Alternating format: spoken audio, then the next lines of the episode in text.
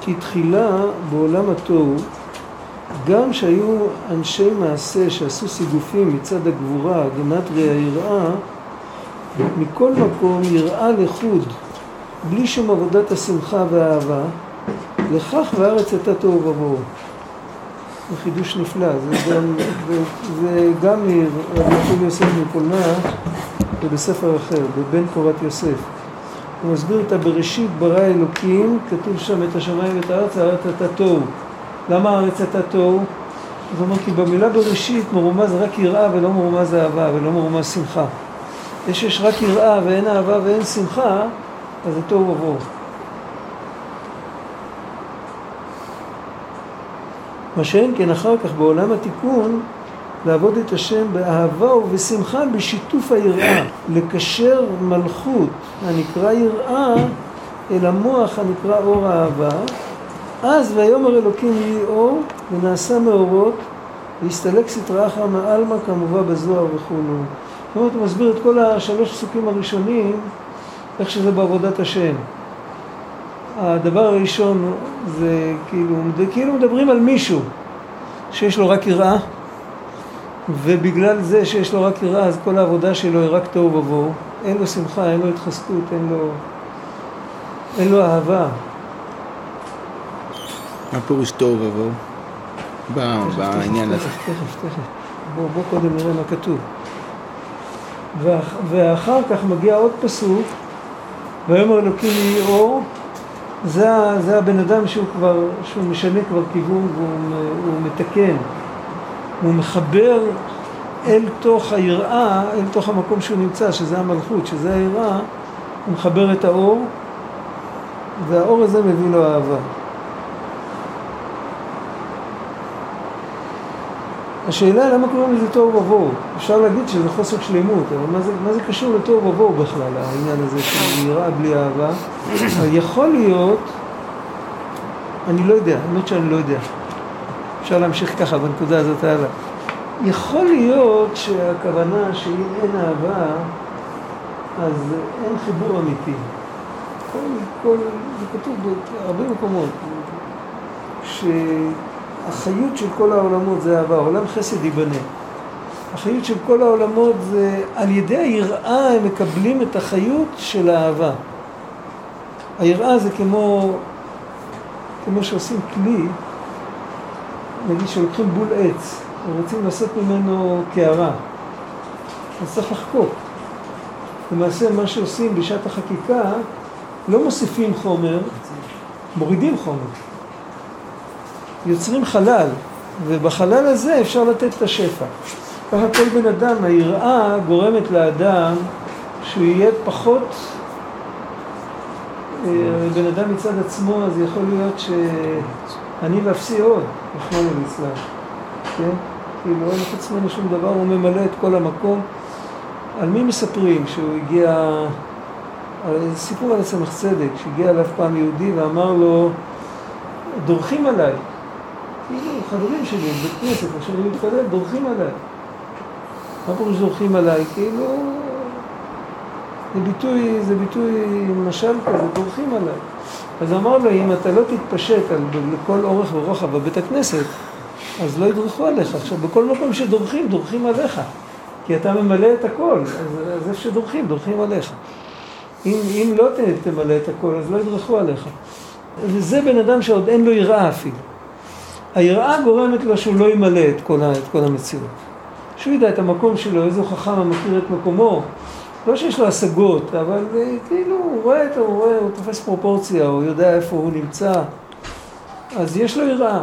והיראה הזאת, היא, יכול, היא מאפשרת שזה הופך אותו לכלי קיבול שיכול להאיר בו אהבה, אבל זה תלוי מאיפה הוא מקבל את היראה. אם הוא מקבל את היראה רק הוא נולד איתה, הוא חונך כך, הוא לא עושה שום עבודה, זאת אומרת, הוא לא עשה שום התערותא דלתתא בשביל להתבטא, בשביל להיות ירא. זה עדיין לא כלי. אפילו אם ימשך עליו אור, זה יהיה אור מרובה והכלי יהיה כלי מועט. וזה כמו בעולם התור.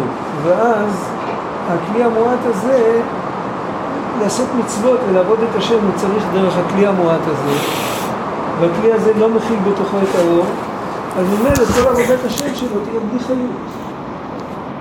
זה בחושך. תוהו ובוהו בחושך. ושאין כן, אם הוא עושה התערותא דלתתא, והוא מנסה לחיות את היראה שלו, איך? על ידי זה הוא נותן את הלשון לחבר את האור של החוכמה.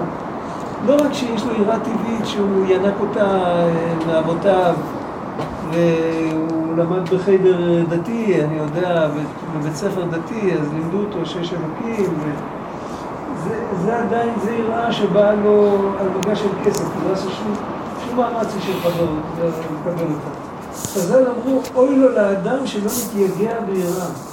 יהודי צריך, לפני התפילה כתוב בשולחן ערוך, זה כתוב לפני בהלכות תפילה בערך בסימן צד, צדיקה לצטט, אני לא זוכר בדיוק איפה זה כתוב, כתוב שלפני שבן אדם נעמד תפילת עמידה, הוא צריך להתבונן בגדולת האל, ברוממות האל ובשפלות האדם. זה חיוב, זה הלכה בשולחן ערוך. בדיוק כמו שיש הלכה בשולחן ערוך, אה, הזמנים של התפילות והניקיון בתפילה וכל יש גם הלכה כזאת. וזה, כל יום בן אדם צריך לחשוב על זה. הוא לא קיבל את זה בחבילה, כאילו, באיזה לכל החיים, שזה יעבור לו בראש. זה לא יעבור לו בראש. אם הוא לא יזכיר את עצמו לחשוב על זה, אז הוא לא יחשוב על זה.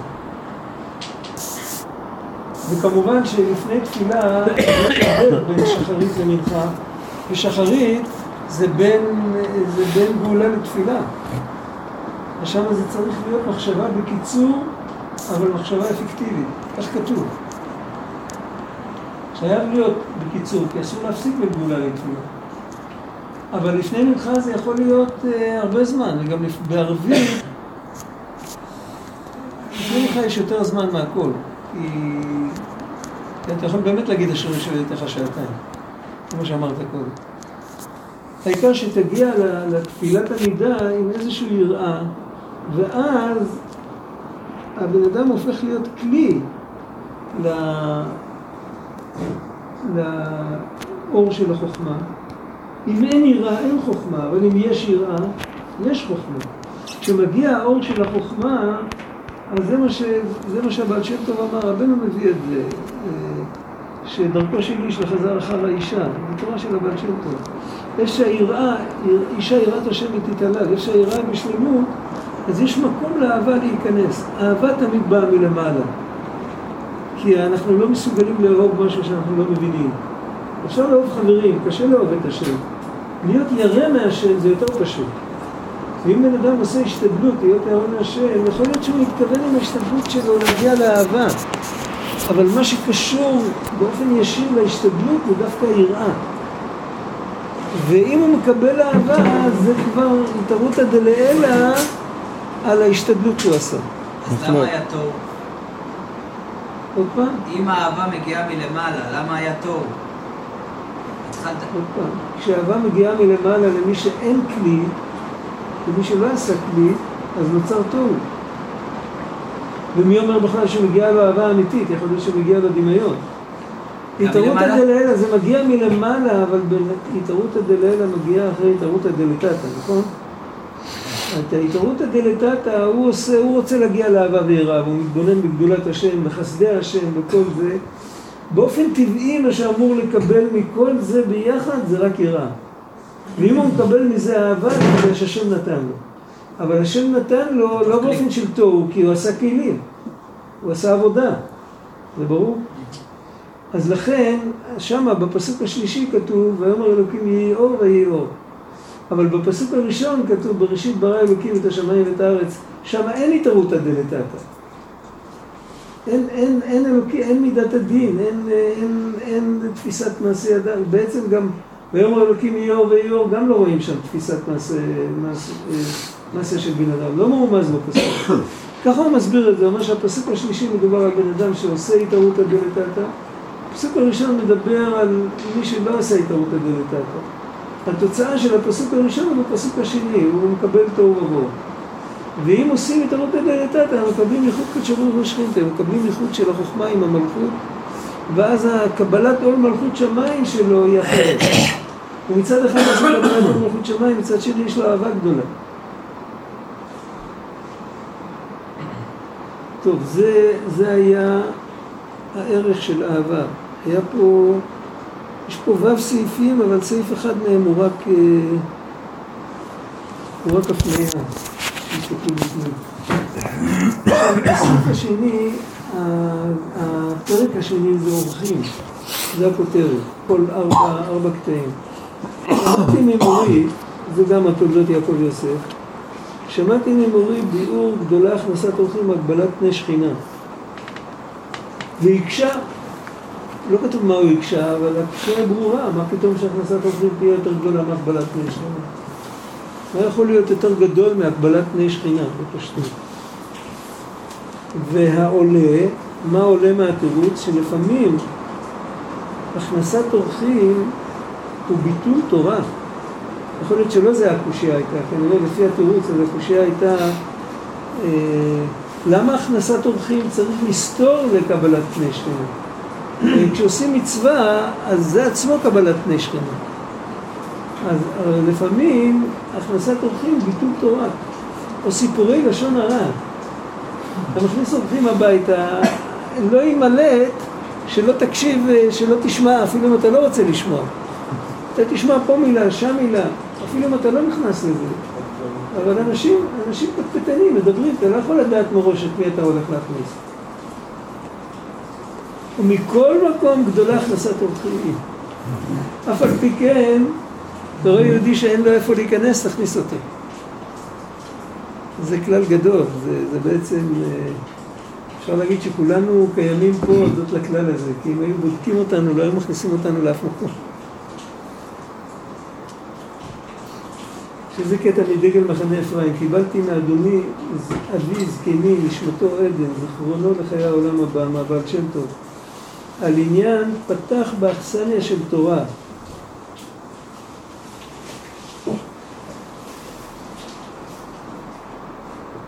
אדם, יש הרבה פעמים בתלמוד, בירושלמי, במדרשים, יש, שהחכם הדורש פתח בכבוד אכסניה. זאת אומרת שהדרשה התקיימה באיזשהו מקום, והמקום הזה היה שייך למישהו, והדיבור הראשון של הדבר תורה הוא, הוא נתן איזשהו שבח וכבוד למישהו שהחזיק את המקום הזה. שזה הבית שלו, בית מדרש שלו, או פונדק, או בית הכנסת אורחים, מה שזה היה שם. אז קודם כל שיבח את הבעל הבית, ואחר כך הוא אמר את הדבר תורה. אז הבעל שם טוב אמר על זה שהאורח הבא הוא המביא תורה לבעל הבית. ולפי האורח, כך עניין התורה שנתגלה לבעל הבית. זה העניין שפתח בכבוד אכסניה, זה לא סתם שהוא משבח אותו, אלא הבעל הבית זוכה להשגות לפי מישהו מארח. אם הוא מארח מישהו שיש לו השגות יותר עליונות, בסוף גם הוא, גם הוא, זה מידה כנגד מידה. הוא נתן לו מקום שבו הוא יכול לדרוש, אבל בסוף הוא יזכה גם להשגות. עכשיו עוד שאלה, למה לא אומרים לשם ייחוד על מצוות הכנסת אורחים? מצוות עשה. יש לומר טעם על מה שאין אומרים לשם ייחוד על מצוות הכנסת אורחים כשיזדמן באחד לקיים, ולמה ייגרע זה מכל המצוות, אך דאמת הוא שגדולה הכנסת אורחים יותר מקבלת פני שכינה, ולכן אין שייך לומר לשם ייחוד, ודי למבין. לשם ייחוד זה קבלת פני שכינה. וייחוד קודשא ברוך הוא שכינתה, אבל היות שהכנסת אורחים גדולה מקבלת פני שכינה, אז אנחנו לא אומרים אז את התפילה של לשם ייחוד, כי בעצם נגרם על ידי הכנסת אורחים משהו הרבה יותר גבוה. אז לא רוצים להמעיט את הערך, לא רוצים להוריד את זה. הרב גד, מחילה, אבל אם... קשה מאוד להכנסת אורחים שאדם נתקע לגמרי. שזה אני מבין, שאדם תקוע לגמרי ואתה מכניס אותו, כן, כן משפחות מתארחות לא, וכאלה. לא, לא, זה לא, לא מדבר, לא מדבר על זה. לא מדבר על זה, זה סתם, זה אקט חברתי. הכנסת אורחים אחרי שנהיה המהפכה התחבורתית, ובפרט שהיום לכל אחד יש רכב ויש תחנות דלק בכל מקום. הכנסת אורחים הצטמקה למקרים מאוד, אה, מאוד רחוקים. אין באמת הכנסת אורחים. אומרים- אומרים שטרמפים זה הכנסת אורחים, לקחת הכנסת טרמפים. אורחים, טרמפ זה הכנסת אורחים, זו דוגמה טובה, נכון? הוא באמת תקוע. אתה מוציא אותו, לא, לא מדובר על זה. אז בזמנם זה עוד היה... הכנסת אורחים זה היה צורך קיומי. לא הייתה. ממש הכנסת אורחים. תקוע. במרחקים? גדולים. במדינות, כן, זה יותר קיים. אתה, רואה דרך שלוקחת אין מעבירים על המצוות. אין. מעבירים על המצוות.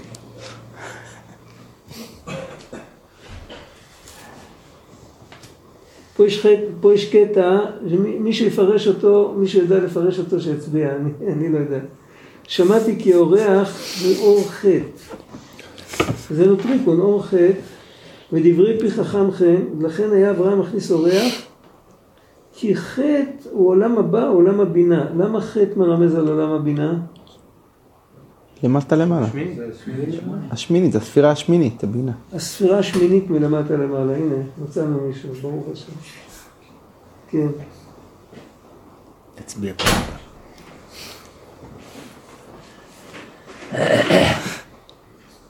כתוב שם, אה, בשמחת בית השואבה הם היו מרקדים עם אבוקות של אור, אז רש"י אומר ד' או חטא אבוקות. אה,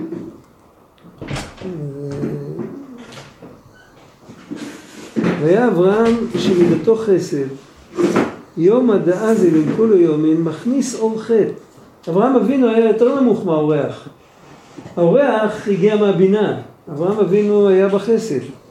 וכשהוא קיבל אורח, הוא קיבל את האור של הבינה. זאת אומרת, בפועל האורח היה יכול להיות אה, ערבי, לא משנה מי. אבל אברהם אבינו, ביחד עם האורח, הוא קיבל משהו אחר לגמרי. שהוא עולם הבינה בכל הספירות. אור חטא, שזה עולם הבינה, מכניס כן, אותו. כן. בפנים. ומעולם הבינה, משם יצאה התורה, לכן זכה אברהם לכל התורה. אברהם זכה לכל התורה כולה בגלל שהיה מכניס אורחים. פלא נפלא. זהו, זה נגמר, עכשיו מתחיל הקטע של האכילה, זה קטע קשה. למה אבל זה באמת יותר גדול מהקבלת פני שכינה? מה מה העניין הזה? יכול להיות בגלל הקטע האחרון. הגבלת פני שכינה זה נקרא שמאיר האור של המלכות. ובהכנסת אורחים מאיר האור של הבינה, זה יותר גבוה. זה עם הטאטה, זה עם העילה. שלושה שאכלו על שולחן אחד ודקדק במדרש שמואל, מדרש שמואל זה, כתוב שם שלושה שאכלו על שולחן אחד, אין ביניהם דברי תורה, יש ביניהם דברי תורה, אם יש ביניהם דברי תורה כאילו אכלו משולחנו של מקום, אין ביניהם דברי תורה כאילו אכלו מזבחי מתים, זבחי מתים זה תקרובת עבודה זרה. וזה פלא גדול, שני הדברים, גם זה שאכלו משולחנו של מקום, מדובר על הכוהנים שאוכלים מהמזבח, ומה שנשאר, קשרי הקורבן, ואכלו מזבחי מתים זה עובדי עבודה זרה. ופה שלושה אכלו על שולחן אחד, הם אכלו לחם, לא קורבנות ולא קורבן של עבודה זרה. אם הם דיברו דברי תורה, זה עולה בדרגה, זה נהיה כמו, כמו קורבן להשם. ואם הם, זה מצוות עשה, היו מברכים על אכילת הזבח, מי שהיה צריך לאכול את זה. ואם הם אה, מדברים דברים בטלים, אז, אה, אז כאילו זבחי מתים. זה לא כל כך מובן. אז כתוב, אה, הוא מביא, יש פירוש על פרקי אבות שחיבר אותו אחד מתלמידי האריזל, זה פירוש על פי פשט, מדרש שמואל. הם החבורה שהם לא ממש מהתלמידים שלו. יש...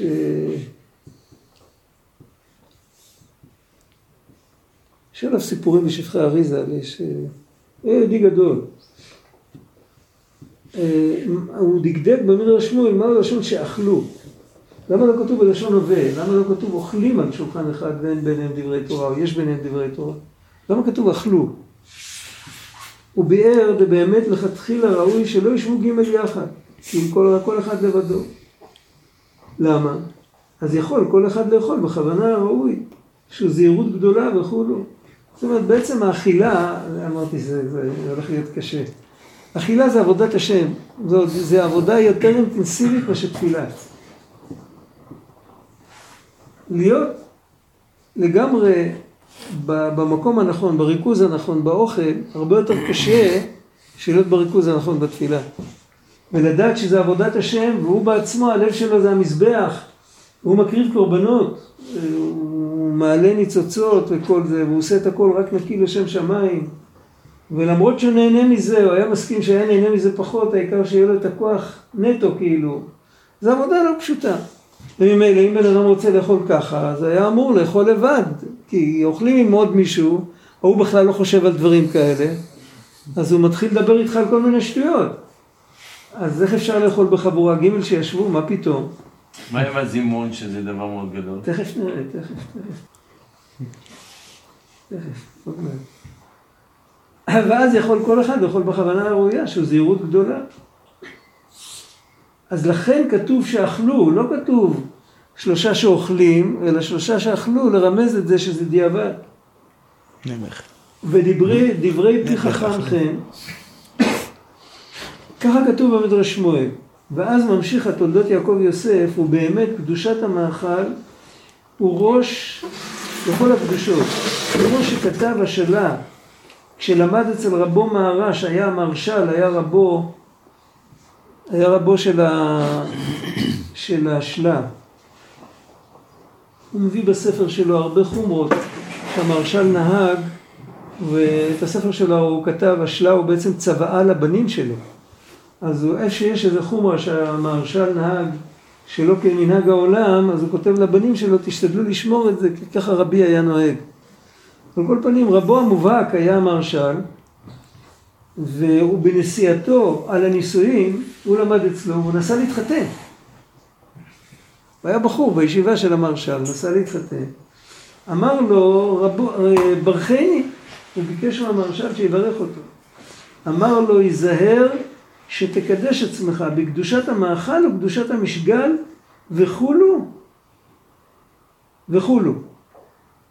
זהו, עד כאן זה הסיפור של השלה. שאם, אם, זה הברכה שהוא נתן לו, תשמור על עצמך קדוש בשני הדברים האלה, אז הכל כבר יסתדר.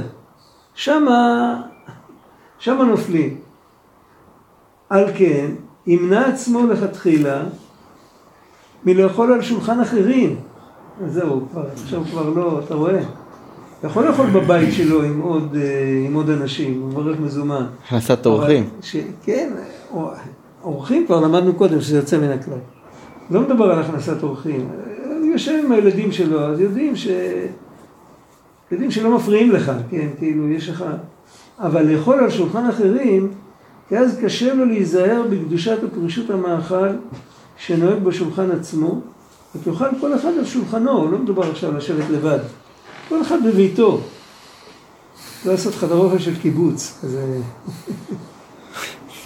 ואז יכול להתקדש בקדושת המאכל כראוי, תולדות יעקב יוסף פרשת תזריע. היה בירושלים רב נפתולי כהן. שמעתם את השם הזה? היה משפיע של ברסלב בעיר העתיקה. היה סבא רבא של אשתי. היה לו, היה יהודי מאוד מאוד מיוחד.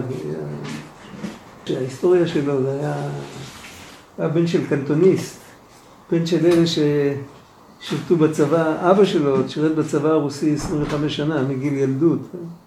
סיפור שלם, איך אחר כך התקרב אותו ליהדות חזרה, וקיצר. אז uh, הוא, הוא לא היה, כשהיה קידושים בבית כנסת, כל זה, היה הולך, גם כשהיו הולכים לקידוש, אה, לפעמים היו הולכים קידוש ל... לא יודע, הביתה, חתן תורה, חתן בראשית, כל מיני סיטואציות כאלה. הוא תמיד היה מגיע, היה יושב וזה, ואחר כך היה קם והולך הביתה ועושה קידוש בבית שלו. אף פעם לא היה יושב עם כולם, ב... לא היה אוכל עם כולם. הוא היה יושב עם כולם, כולם אכלו, אבל הוא לא אכל איתם. ופעם שאלו אותו על זה, אז הוא אמר שיש בזמירות של שבת, כתוב, יש שורה על כל, על כן כל איש ביינו יקדש. הוא אמר, אני הולך בדרך הזאת, הוא לא רצה להגיד למה. זאת אומרת, הוא אמר, כן, כאילו, יכול להיות שזו הייתה הכוונה שלו, היה אדם קדוש, היה... היה בן אדם לא פשוט לגמרי. רב שמואל הורוביץ מזכיר אותו בימי שמואל, אה, מזכיר אותו פעמים. קצת. הוא קצת אה, טיפל בו.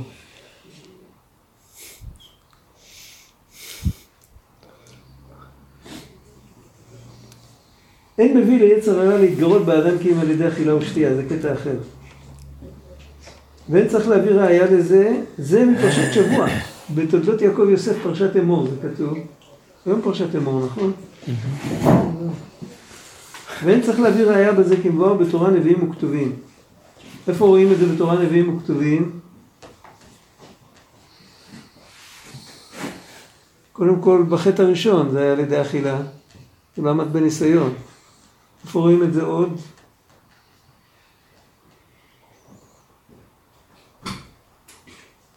ויחזו את האלוהים. בתורה. מה?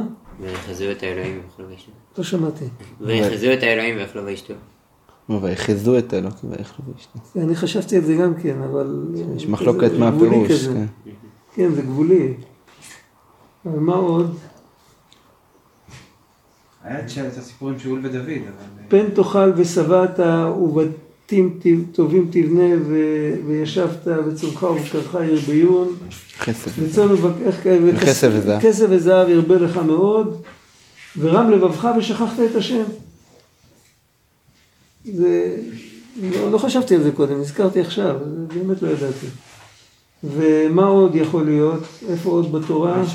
וישמע נשורון ויבעט. זהו, זה בתורה. עכשיו בנביאים, אה, אני לא זוכר, מי זוכר? מה יש בנביאים? היה אולי את הסיפור עם שאול ודוד חודש. שם. הסעודה של שאול, מאחר חודש. זה לא. זה סעודת מצווה, אבל מה? לא כל כך ברור, שם הוא, היה לו איתו סיפור עוד לפני זה, אבל מה, איפה יש, אה, איפה? שמשון אולי, שאכל עם להיות. בסעודה שמה. עשו את ההתערבות. אה, חידה. עשה מגילת סעודה עם החברים הפלישתים שלו. לא שם. מגילת? אסתר, בכתובים. מגילת אסתר, הכל מתחיל ונגמר עם סעודות. בכתובים. איפה? בכתובים? לא, מגילת אסתר זה כבר זה כתובים, בכתובים. נכון. לא, בתהילים בטח יש הרבה. בתהילים יש בטח... תהילים, הרבה. במשלי, בקהלת. נכון, אה, לפני כן. בלי סוף. נכון, נכון, נכון. יש בטח. אה, הרב, אולי זה שחז"ל אמרו אין מסיחין בשעת הסעודה, שמא יקדים, אולי יש פה איזושהי כוונה יכול לא להיות. לדבר בסעודה, כאילו, יכול גם אם להיות. אתם שלוש, ברגע שאתם לא מדברים, אז אתה, כל אחד אחד יכול. להתרכז לפי המדרגה שלו, לא כן. להתבלבל. כן, בהחלט. והנה שני סוגי אנשים ההולכים בדרך הישר ולוחמים מלחמת היצר הרע תמיד. והם, אחד, האוכלים ושותים כל צורכם בעת האכילה, ואחר כך עוסק בתורה ותפילה, סור מרע ועשה טוב. וכת ב' ההולכים בדרכי התורה, פת במלח תאכל ומים במשורה תשתה. והנה היצר הרע הולך וסוער תמיד עם בני אדם למצוא מקום שיוכל לפתות האדם. והנה זה שנוהג בדרכי התורה, זאת אומרת שהוא... הם סיפרו על, החבר'ה סיפרו על רב שמואל שפירא, שהוא היה לבד בבית, שלא הגישו לו אוכל, היה צריך לקחת לבד אוכל, אז הוא לקח על עצמו לחם ומים, זהו. אפילו כוס תה הוא לא הכין לעצמו. מה, הוא ילך להתעסק עם להכין אוכל ועם זה, מה, מה זה הדבר הזה? כאילו. תאכל, תשבע, תשתה, תמשיך הלאה. אז, אז אותו אחד, אין מבוא ליצר הרע לבוא אליו כלל. ומכוח זה שוקט ונח זה האדם ממלחמת היצר. ואשרי לו גם בעולם הזה. בזה הוא מסביר את המשנה, הכתוב פת במלח תאכל, אשריך בעולם הזה. למה אשריו בעולם הזה? כי היצר הרע פחות מטריד אותו. שהוא נח ושקט מכל צער מלחמות היצר הרע שאינו מתגרה בו כלל. מה שאין כן זה שרוצה ללכת בדרכי השם יתברך. הוא רוצה לתפוס את החלק בשתי הקצוות, הוא גם רוצה ללכת בדרכי השם וגם רוצה לאכול ולשתות כל צורכו. הוא מדבר על לאכול טוב, כאילו. ודאי יצר הרע מתגרה בו ולא שקט מלחמת היצר שצריך להילחם עמו תמיד. זה שאמרו רז"ל, כך היא דרכה של תורה פת במלח וכולו אשריך בעולם הזה. עכשיו, זה צריך לימוד גדול של תורה שבעל פה, כל אחד צריך לדעת איך ומה. זה לא חוכמה, יש כאלה שלוקחים את הכל ככה, קיצוני. יפסיקו לאכול פתאום. לא על אחריותי. שהוא מדבר על מל- מלחמת היצר. כן. זה היצר של תאוות האכילה או כל אני מרגיש באופן כללי זה כאילו בן אדם אה, לא נכנע למשהו אחד, לא משנה, בכל המכלול של כל התאוות שלו, אז הוא מעמיד במקום את, ה, את הקודקוד שם. כאילו, אני לא שלך. זה יכול להיות אפילו עניינים של אה, מידות רעות או משהו, לאו דווקא אכילה. הוא לא מדבר על מה שרבנו אמר אה, בשבועות, שם עם הסיפור עם, ה... עם האוכל והתורה. לא, לא, הוא לא מדבר על זה בכלל. לא נכנס לזה. אולי נדבר על זה במקומות אחרים. מקודם הוא הקשה את העניין מזבחי מתים ושולחנו של מקום, והוא לא תירץ על זה משהו. הוא כן תירץ. מה הוא תירץ? זה עצמו התירוץ. שאם בן אדם, בן אדם אוכל ולא לא אמר, אה, לא אמר דברי תורה ולא זה, מג... הזבחי מתים זה לא, לפי הפירוש הזה, זה לא מדובר על אה, עבודה זרה ממש. אבל יש מושג שנקרא קליפת עבודה זרה. קליפת עבודה זרה, מה שחז"ל אמרו, קראו לאלוקה דאלוקאיה. כאילו, אנחנו קיימים ואנחנו זוקפים ראש ואנחנו עושים מה שבא לנו. יש לנו הגבלות, אנחנו יהודים, אז אנחנו כאילו צריך לשמור שולחן ערוך וכל זה, אבל חוץ מזה, כל אחד עושה מה שבא לו, כל אחד עושה מה שהוא רוצה. הוא יש ודבר נפרד בפני עצמו. והישות הזאת זה, זה מקביל למה שחז"ל אמרו שכל המ, כל המתגאה כאילו עובד עבודה זרה. זה רק כאילו, למה כל הכועס כאילו עובד עבודה זרה? מאיפה בא כעס? לי אמרו ככה, לי עשו ככה, זה מתגאה. אז הגאווה היא... זה, זה נגיעה, עכשיו אם בן אדם, אה, אותי השלכת אחרי גביך, אם בן אדם פותח שולחן והוא ככה, שלא יחסר לו כלום, זה סוג של רוחב לב, זה סוג של גאווה. אז זה מה שפוגם, זה לא עצם האוכל. האמת שזה לא כל כך חשוב מה בן אדם אוכל כמו איך הוא אוכל. אה, קראנו פעם, לא קראנו את זה ביחד. דיברנו פעם על המכתב של רב גדליה, מי שזוכר, סיפור עם המלאכים. אתה זוכר? הוא כותב למישהו, הוא כותב שבן אדם לוקח משהו ביד, הוא לוקח חתיכת אוכל, לא משנה מה זה. הוא לוקח ביד והוא הולך להכניס לפה, הוא אומר ברכה, הוא הולך לאכול את זה. אז הוא צריך להקשיב, שלפעמים האוכל מדבר אליו, הוא אומר לו, אני הייתי יהודי נחמד כמוך, יכול להיות יותר נחמד ממך. רק קלקלתי מה שקלקלתי, והייתי צריך, הייתי צריך להתגלגל. ואתה, אם תאכל אותי לשם שמיים ותעשה ברכה בכוונה וכל זה, אז ת- תתקן אותי. אם לא, אני אמשיך להתגלגל, אז אנא, תרחם עליי. צריך להקשיב, צריך לשמוע, והיום אחרי כל כך הרבה דורות וזה, וכל כך הרבה אנשים צריכים תיקון, אז איפה שזזים, אבל שם טוב אמר, אנחנו לובשים נשמות, אוכלים נשמות, כאילו, יושבים ונשענים, והכל, הכל, בכל דבר יש נשמות שצריכות תיקון. וכל מה שאנחנו עושים, אנחנו עושים את זה עם כוונה טובה, אנחנו מתקנים את הנשמה.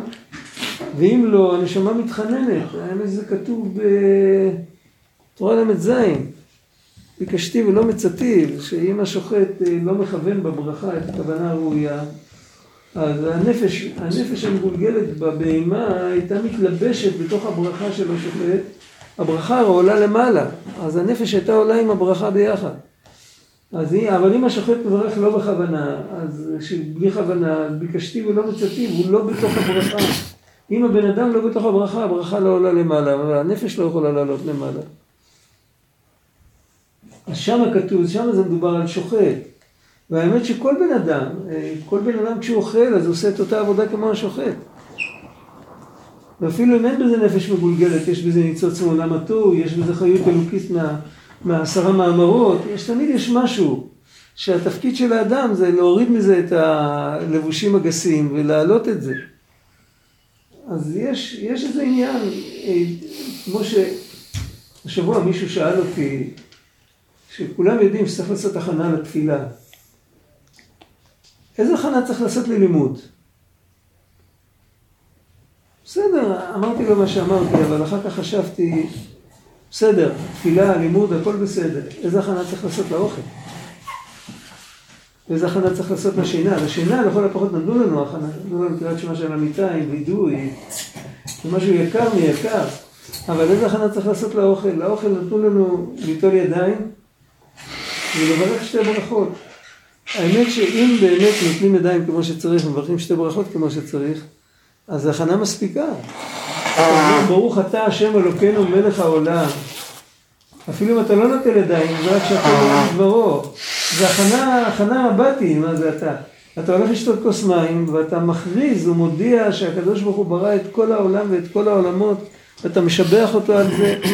זה עצמו יכול לגרום לבן אדם. אבל אם הוא לא שומע את הברכה. אם הוא לא שומע, אם הוא ממלמל את הברכה כי הוא התרגל. אז חסר לו הכנה, אז הוא צריך לעשות הכנה לפני הברכה, כדי שיעשה את הברכה כמו שצריך. הוא סיפר, האדמו"ר הרייץ בחב"ד, סיפר שהוא היה ילד קטן, הוא הכיר זקן, שלפני שהיה שותה כוס מים, לפני שהיה מברך על, לא משנה על מה, על... אז היה מתיישב, והיה משעין את הראש, והיה סוגר עיניים, והיה חושב רגע, ואחרי זה היה מברך, ואחרי זה היה שותה או אוכל או משהו. והיה ילד קטן, אז הוא שאל אותו, מה אתה עושה? כאילו, מה... אז הוא סיפר לו, אני הייתי ילד קטן, והסבא שלי לקח אותי לצמח צדק, והוא ביקש ברכה בשבילי, אז צמח צדק פנה אליי ואמר לי, תשמע בקולי, תפסיק להיות ילד, לפני שאתה אומר ברכה, תחשוב מה אתה עושה. אז עד היום אני שומר על זה. עברו, אני יודע כמה שנים, הוא שמר על זה. אז האמת שזה לאו דווקא איזה מין מישהו פרטי שצריך לעשות את זה, זה כאילו, מה... כל אחד. אכילה זה עבודה.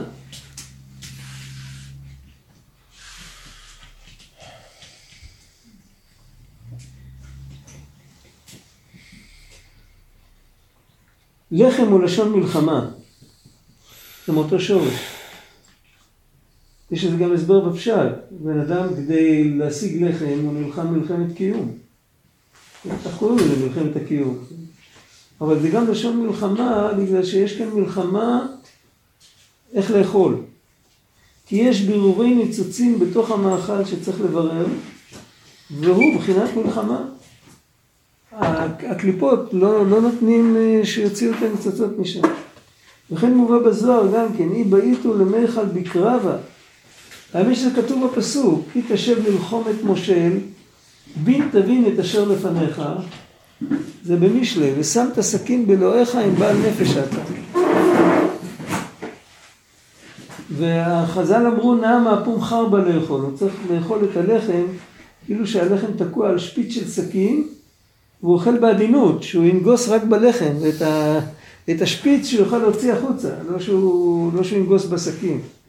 מה זה הדבר הזה? כי תשב ללחום את משה, ללחום רש"י אומר לאכול לחם. לא יושבים לעשות מלחמה, מלחמה נלחמים בעמידה, לא בישיבה. מה זה כי תשב ללחום את משה? אז רש"י אומר לאכול לחם. ומי זה המושל? המושל זה הקדוש ברוך הוא.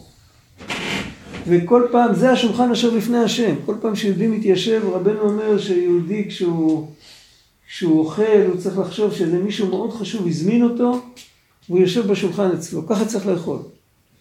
ומי זה המישהו המאוד חשוב הזה? זה השם יתברך. היא תשב ללחום את משה. מי כותב את זה? מי כותב שצריך? אה? מי- מי מי אומר את זה שצריך להרגיש ככה? שהש- רבנו אומר כך, רבנו אומר את זה, אני לא זוכר איפה, זה כתוב.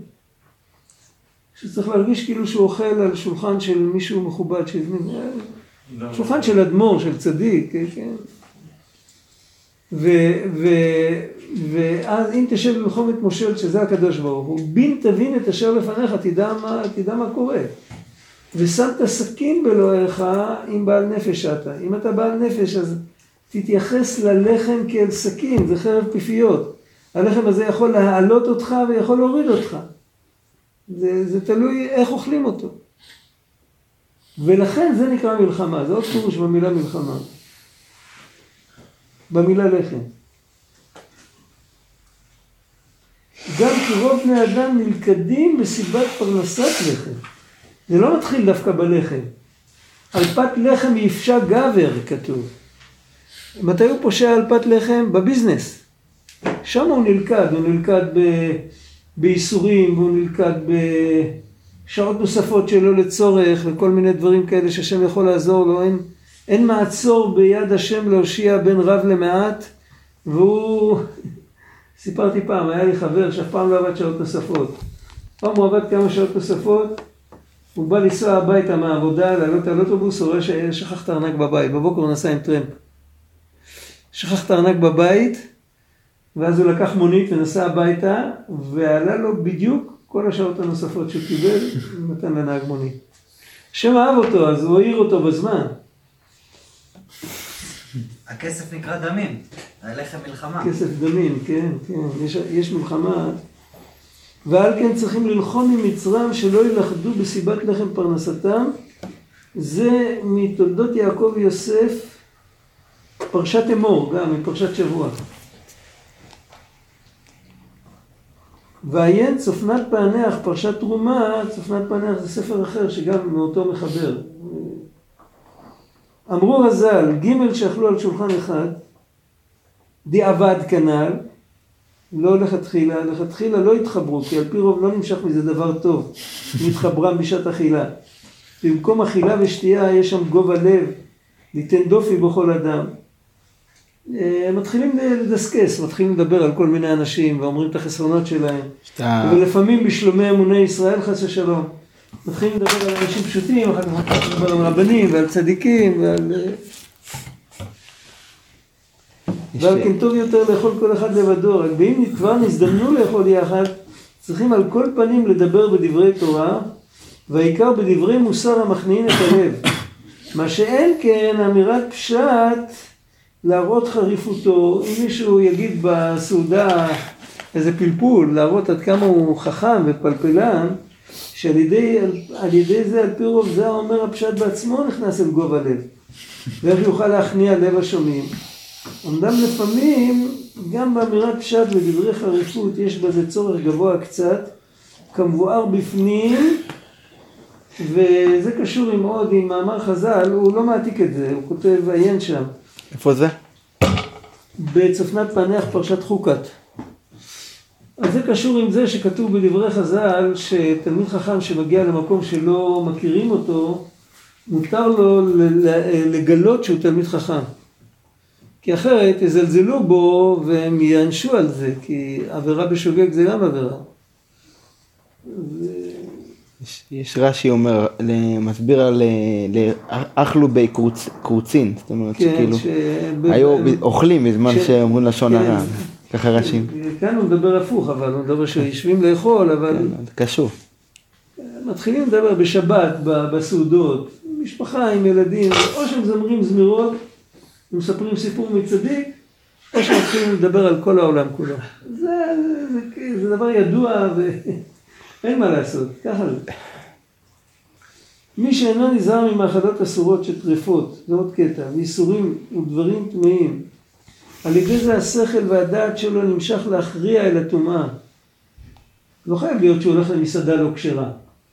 אבל הוא לא נזהר, הוא לא בודק, הוא לא, כאילו מזלזל. כי ממנו נעשה הוא בא. המוח שלו קיבל חיות מדבר טמא, אז הוא מושך, את, הוא מושך אותו לדבר טמא. והובא על ידי זה לידי כפירות, איזה כפירות? לא שהוא כופר באלוקים. לכפור בדברי רבותינו, זכרונם לברכה. ואינו שומע ומקבל מוסר מחכמי הדור, והפורעניות קרובה לבוא אליו, רחמנא ליצלן.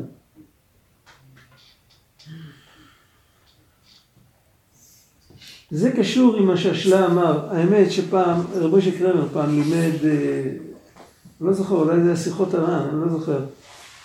אז אה, הוא דיבר על אכילה בקדושה. יש את הדיסקים, יש את הדיסקים, חלק, חלק מהדיסקים האלה זה בעברית. אה, אני לא זוכר אם זה היה, יכול להיות שזה היה באמת דיסק ביידיש, יכול להיות שזה היה משהו אחר. אז uh, הוא, דיבר על אכילה בקדושה, אז מישהו שאל אותו מה זה אכילה בקדושה. אני חשבתי שהוא התחיל להגיד שזה אכילה לשם שמיים, ולחשוב על דרור הניצוצות, זה כמו שמסבירים תמיד. אז הוא אמר לא, אכילה בקדושה מתחילה בצוחניה. שתבדוק אם מה שאתה קונה, אם יש איזה הכשר. זה דבר ראשון. אחר כך כשאתה מגיע הביתה, ש, ש, שתשב, שלא תאכל בעמידה, שתשב, שתברך. אם צריך ליטול ידיים, שתיטול ידיים כהלכה. תבדוק שלא יהיה לך חציצה על הידיים. כל זה התחלה של אכילה בקדושה, דברים פשוטים, דברים שמלמדים ילד בבית ספר. אם אין את זה, אז אי אפשר לדבר על אכילה בקדושה. אתה מדבר על אכילה לשם שמיים, מה אתה אוכל לשם שמיים? אולי זה לא כשר בכלל. אתה לא יכול להעלות את זה, כי אפילו אם לא תרצה, אפילו אם תרצה לא תוכל להעלות את זה, זה אסור, גמרנו. אחרי כל זה, אז שייך להתחיל לחשוב על למה אני אוכל, ואיך אני אוכל, ולפני מי אני אוכל, וכל זה. עכשיו, אם חסר הדבר הראשון, אז הבן אדם, משתבש לו המוח. עשה, עשה טמטום הלב והמוח, והוא יכול להגיע למקומות לא טובים. ואז גם בגשמיות יכול להיות שעוברים עליו דברים לא טובים.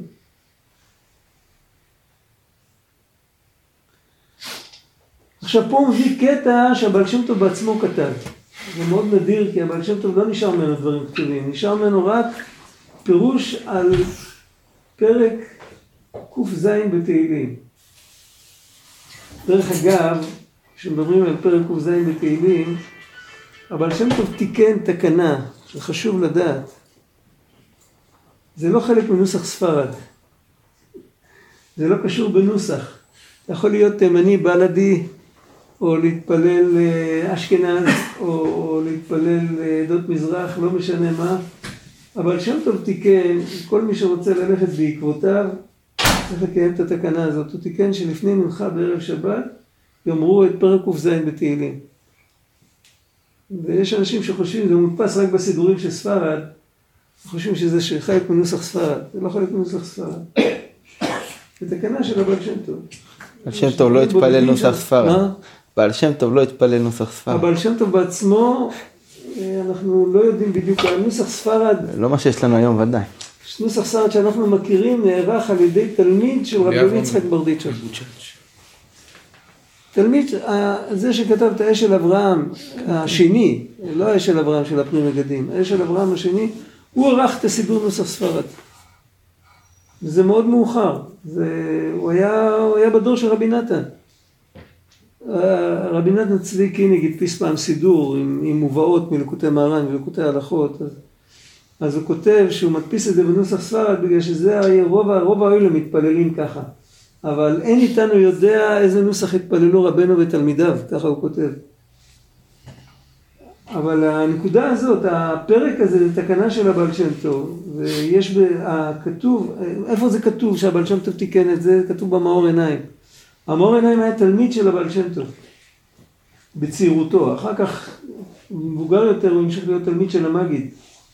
רק ממש לעת זקנתו הוא נהיה אדמו"ר לבד, אבל uh, הוא כותב שהבעל שם טוב תיקן את זה בתור הודאה על זה שניצלו מכל פגעי השבוע, השבוע החולף, גם בגשמיות וגם ברוחניות.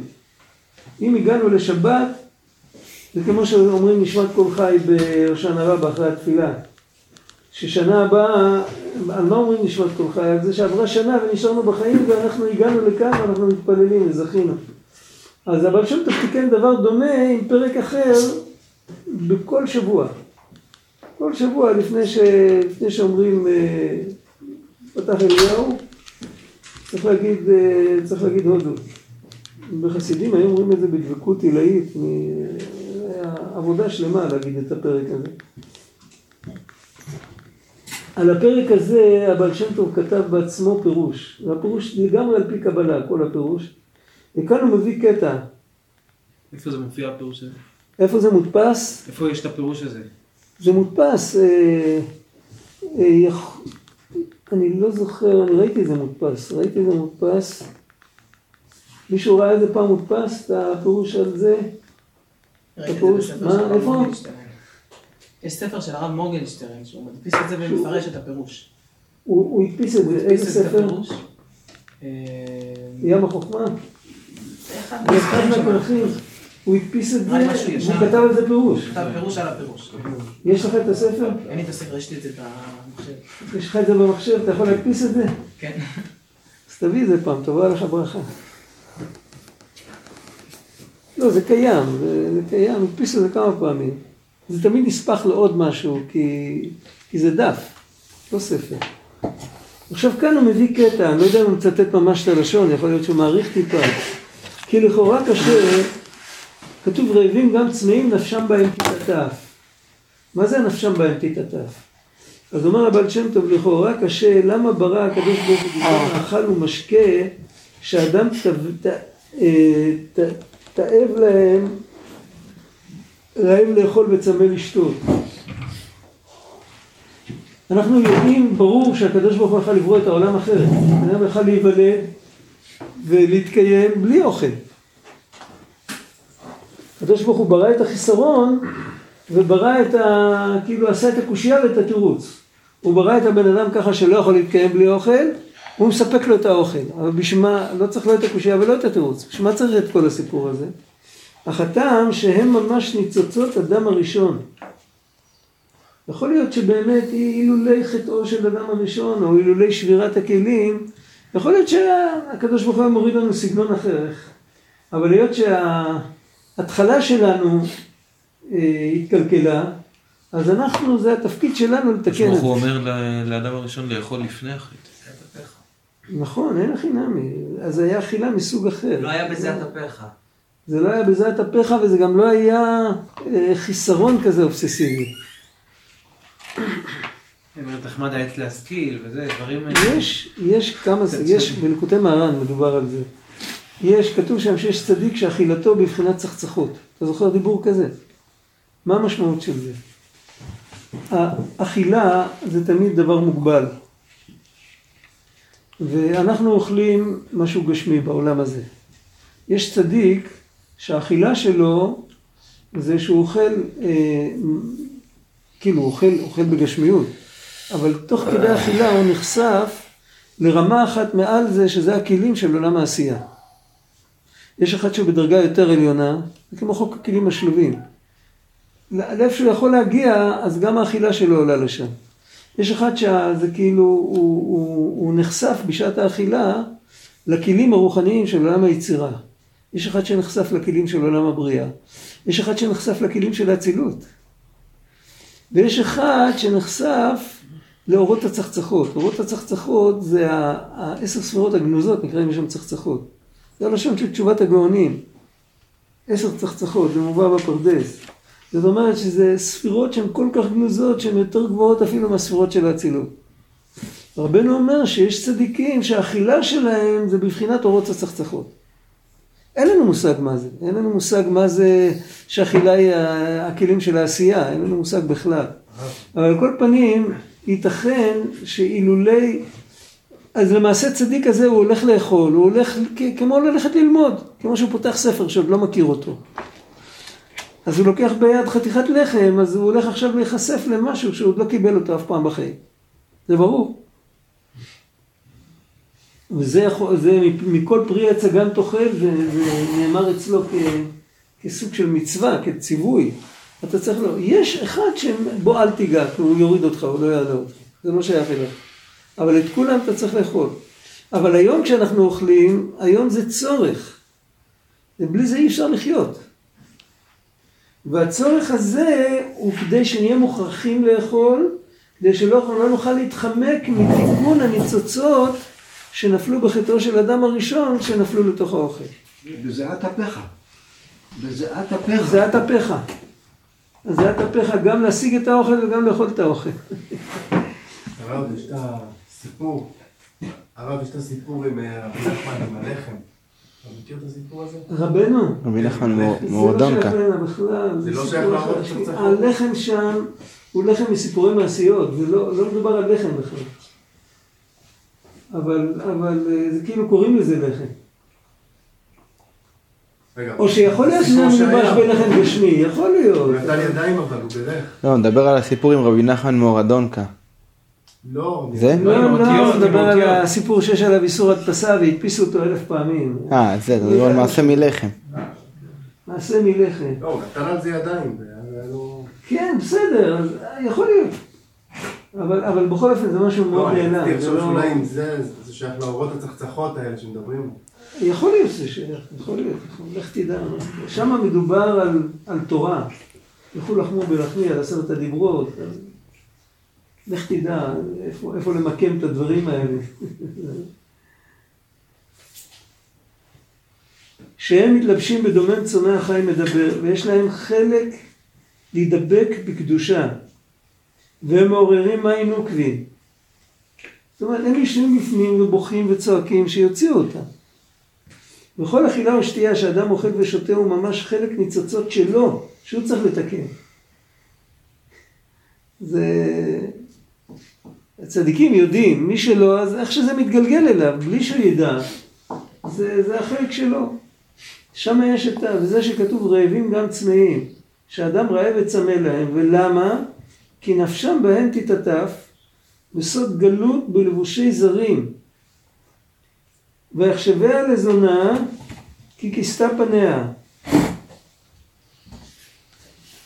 וכל הדברים שהם משמשים לאדם הם ממש בסוד הבנים שלו שהלביש, שהלבישו ואבן וכולו. אוקיי, אז כאן צריך להסביר הרבה, אני לא יודע כמה זמן עוד יש, כמה זמן עוד יש פה. יש עוד כמה דקות, ממש לא הרבה. הנקודה היא כזאת, חוץ מהניצוצות שנפלו בחטא הדם הראשון, אם בן אדם פוגם בברית, אז יש ניצוצות שנפלו ממנו.